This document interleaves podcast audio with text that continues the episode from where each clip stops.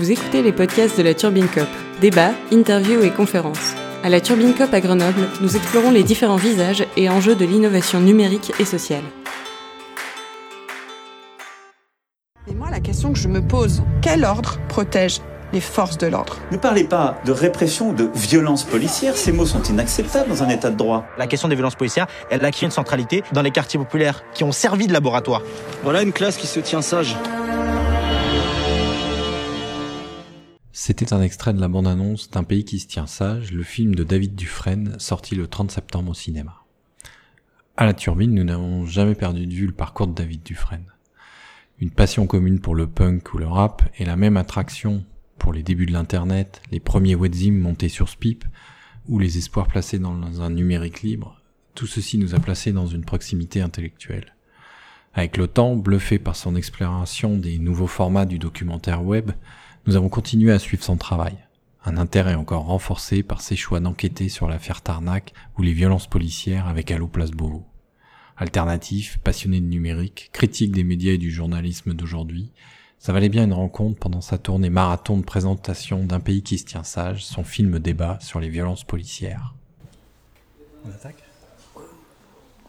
David Dufresne, bonjour. Bonjour. Vous sillonnez la France pour euh, présenter votre film euh, Un pays qui se tient sage. Oui. Qui euh, met en débat la question des violences policières à partir d'images qui ont été tournées par des manifestants, des journalistes, mais aussi des policiers au cours du mouvement des Gilets jaunes et aussi de la contestation lycéenne de l'hiver 2018. Euh, oui. Et je dis violence policière alors même qu'il s'agissait d'un terme qui est, qui était, récusé jusqu'au plus haut de l'État par euh, notamment le président, mais aussi dans les médias. On se refusait à l'employer. Est-ce que vous avez l'impression que en documentant, en accumulant les données, les images, les vidéos, vous avez réussi à remettre ce terme de, violence policière dans le, dans le débat public? Eh ben là, vous êtes venu avec un magnifique micro et des, autocollants euh, fantastiques. Et sur l'un d'eux, il y a écrit Data, ouvre-toi. Ben, c'était, un peu ça. Euh, violence policière, montre-toi. Alors en fait, je ne suis pas tout seul.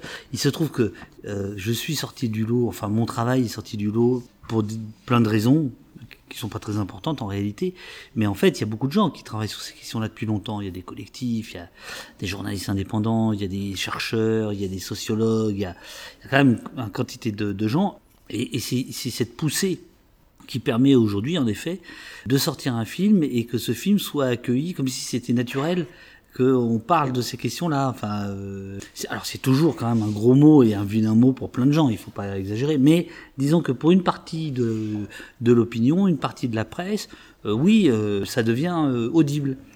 À tel point qu'il n'y a, plus de guillemets, il n'y a plus de guillemets dans le monde, ou même BFM, il n'y a plus de guillemets à violence mmh. policière. Donc ça, c'est un acquis, d'une certaine manière. Enfin, c'est terrible parce que c'est un acquis, parce qu'il y a eu une accumulation de vidéos, etc.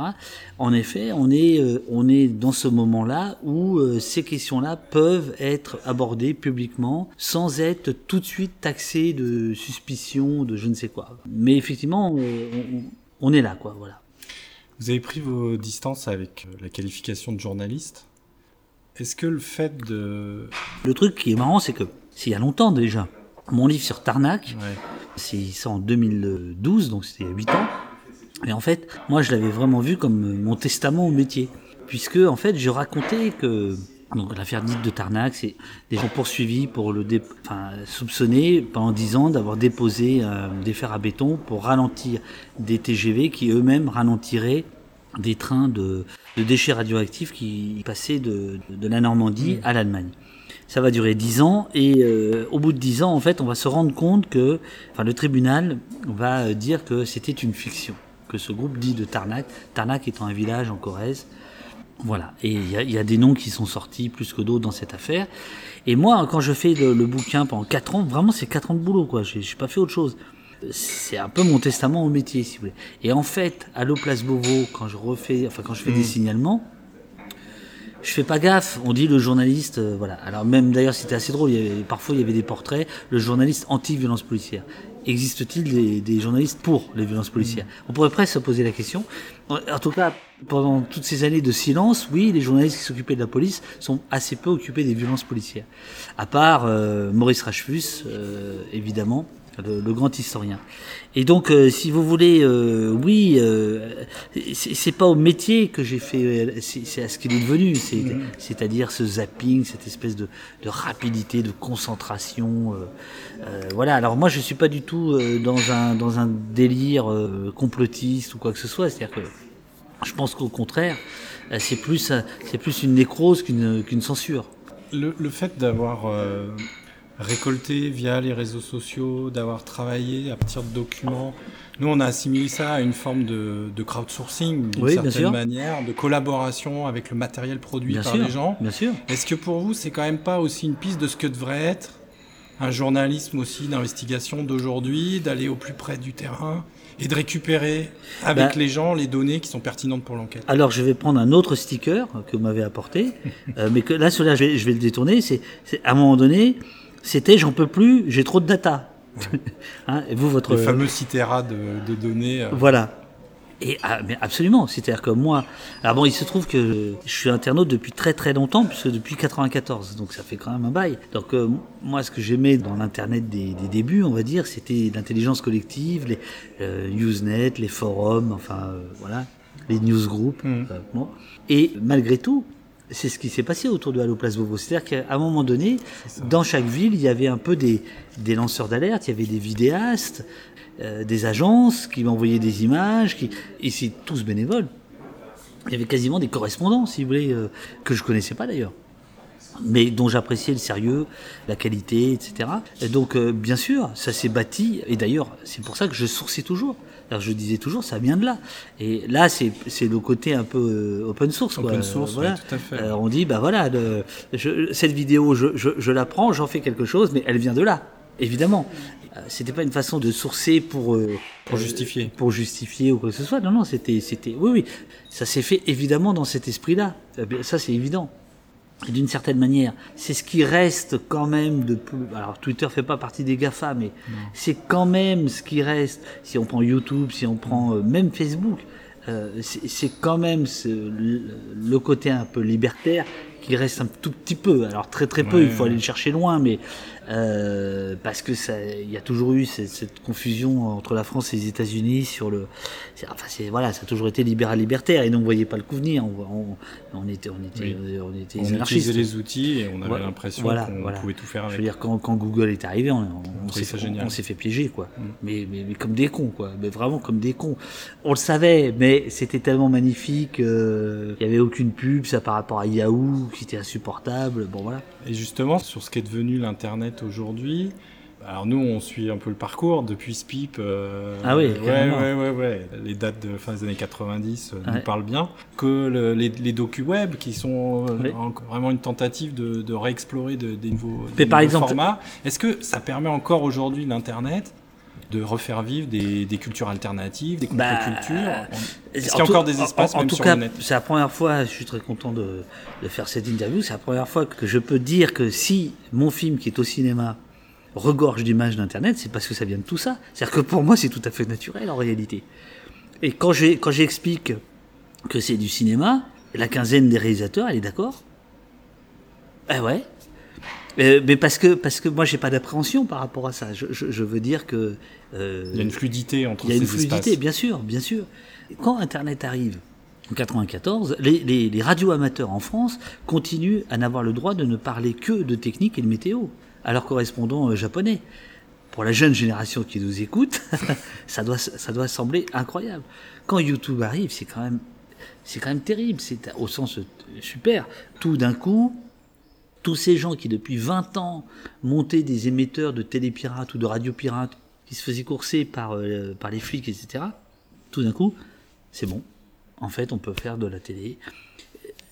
Quand même cette idée-là de on n'a pas demandé d'autorisation, ça reste quand même un élan euh, de liberté incroyable. Alors après, c'est vrai que Il y a tout l'autre versant. il y a tout l'autre versant. Et l'autre versant, aujo- bah, voilà, aujourd'hui, c'est clair, la, la contre-révolution euh, a triomphé. Enfin, je veux dire, c'est c'est dur. Moi, je m'in- je m'interroge beaucoup.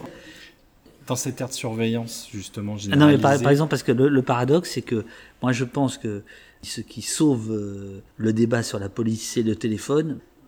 C'est vraiment le, le- le diable dans la poche, le téléphone. C'est-à-dire que c'est.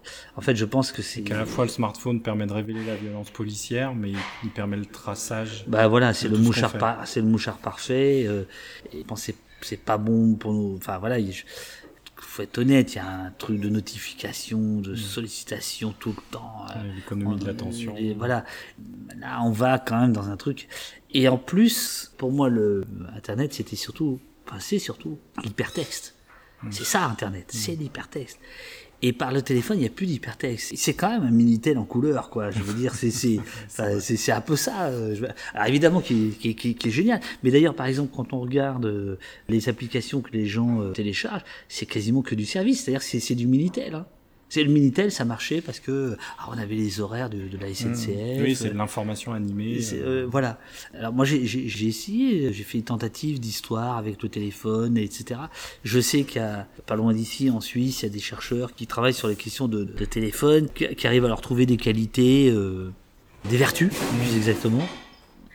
Je vous cache pas que je suis très très démoralisé. Euh, pas tellement pour moi, mais pour mes enfants, pour, euh, pour la suite.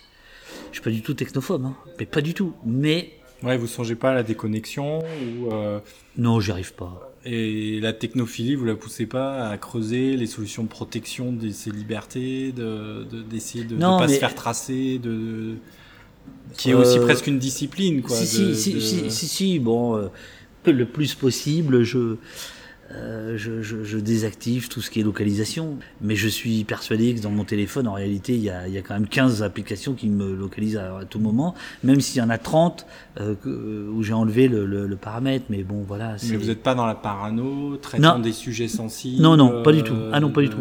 Ah. De se dire, faut que je crypte tout. euh, Non, non, non, non, non. PGP, ça marchait pas avant. Enfin, je veux dire, ça marchait très bien, mais personne comprenait comment ça Oui. marchait. Ouais, c'est sûr qu'après, il y a WhatsApp qui est arrivé ou d'autres Alors, d'autres messageries. Si, par exemple, je- je- j'utilise Signal. Ça, Mm. oui. Parce que Snowden a dit que c'était le seul qui était, qui était bien. Mais il paraît que c'est pas vrai, alors bon, bref. Mais Si, c'est pas si mal, je crois, quand même. voilà. Euh, donc ça, oui. Puis ça, par exemple, avec des flics ou des avocats, on utilise Signal. Ça, c'est vrai. D'accord.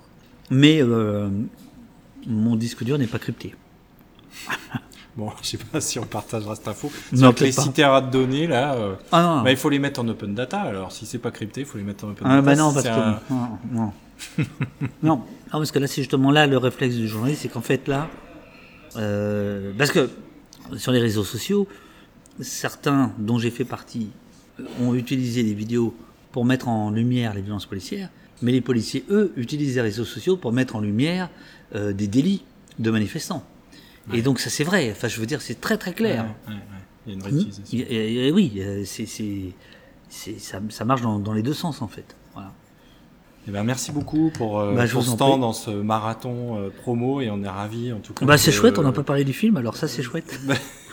Bah, on s'est dit qu'il fallait un peu, euh, un peu décaler le propos. Puis, encore une fois, nous on travaille beaucoup sur le numérique. On a beaucoup suivi ce qui s'est passé sur euh, Allo Place Beauvau. Ouais. Et euh, en plus, ce qui est le rendu qui a été fait sur, avec euh, Medipart. Vous avez vu le film ou pas? Non, justement, on n'a pas eu l'occasion. et, Vous euh, allez le voir là euh, ce soir pas- Ce soir, il n'y a pas de place, mais dès demain, on file. euh, Parce que non, par, par exemple, puisque la technique vous intéresse, en fait, il y a un gros travail sur le son. Euh, vous verrez ça. Parce qu'en fait, le son, euh, dé- déjà, euh, organiquement, si le son est mauvais, c'est, pas bon. Si vous Mm. devez tendre l'oreille, c'est pas bon. le propos. Le- le- ouais, ouais. Alors qu'on peut plisser les yeux. Et d'ailleurs, on s'est habitué totalement aux, images pixelisées. Parce que il y a 20 ans, euh, quand il y avait des, des, des- des premières vidéos sur Internet, etc., les gens disaient mais, mais, mais ça marchera jamais. hein. En fait, euh, Oui. voilà. Et euh, les chaînes d'infos, je veux dire, euh, reprennent des- euh, flux, des flux, tout- voilà. c'est du- Skype, c'est du machin, etc. Alors évidemment, ils ont des batteries incroyables pour assurer une bonne, une bonne connexion, mais bon. Et en fait, c'est le son, le, le son quand il est compressé par Twitter, par Facebook, il est dégueulasse en fait. Euh, et donc nous, on a fait un gros travail de, de nettoyage qui moi m'a fasciné. C'est un peu comme une échographie. Oui. Euh, vous mettez le son, euh, un oscilloscope, Voilà, et- on l'onde. c'est ça. Et puis on peut euh, gommer le ronflement, le souffle. Ah, Ça a été un régal. Bah, nous, ce qui, de ce qu'on a vu des recensions, c'est aussi euh, le fait d'arriver à avoir cette qualité euh, de rendu qui fait qu'au cinéma, ce que vous disiez, euh, bah, c'est du cinéma. Il y, a un regard qui est porté, il y a un débat qui est organisé autour, mais Mhm. on est dans un, dans un objet de, de cinéma avec un matériel qui, au départ, pas, est pas pensé forcément toujours pour cette finalité. Non, Donc, bien, bien sûr. et d'une certaine manière, pour nous aussi, ça légitime, euh, c'est pr- enfin, d'une certaine- c'est pratique, le, le fait de, de documenter, de filmer, d'enregistrer. euh, finalement, alors on a parlé des méfaits du, du smartphone, mais que c'est quand même aussi euh, un outil qui aujourd'hui, euh, bien utilisé, euh, peut représenter un contre-pouvoir. Ah ben bien sûr. Et d'ailleurs, dans le, dans le film, vous verrez, il y a un rapporteur spécial des, des Nations Unies, qui, Michel Force, qui, qui dit que pour lui, pour l'ONU, c'est une révolution. Pour la défense des droits humains, ça a été, ça constitue une révolution. Donc c'est pas rien quand même. C'est- Voilà. Mais ce que je veux dire, c'est que on, voilà, on arrive à un moment où on peut regarder un peu ce qu'on fait, la responsabilité qu'on porte, etc. Euh, moi, euh, très, très sincèrement, je ne pourrais absolument pas revivre sans Internet. Mais si, le si ce connard de Steve Jobs n'avait pas inventé l'iPhone, serait. On serait- ne sent pas forcément moins bien porté. quoi. Ah ouais. Ah, je crois. Vraiment, hein. Vraiment. Il y a un truc. euh, euh, c'est évidemment prodigieux de technologiquement, philosophique. Enfin, ça, ça, ça charrie beaucoup de choses. Mais au fond, c'est quand même une, une prison dorée, quoi. Ouais, tout à fait. Merci, beaucoup. Merci beaucoup. Je et vous en puis, prie. euh, bon périple. Et euh, bonne continuation. On suivra ça de près. Merci beaucoup.